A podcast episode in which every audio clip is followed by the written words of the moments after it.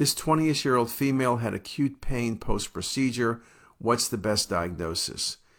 So, the key, of course, is what I said to you had a procedure. Well, when you look, the patient who's young has enlarged ovaries bilaterally. It's not an ovarian cyst, there's too many cystic lesions.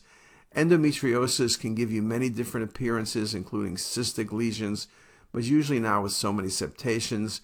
And unless you want to say the procedure was uh, uh, a laparoscopic procedure to look at why the patient had abdominal pain, that wouldn't explain the ovaries.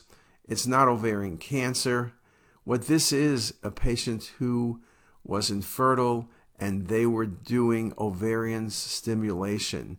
You get very large ovaries, multiple cystic changes in the ovaries due to implantation. These can rupture, you can get bleeds. We don't see that.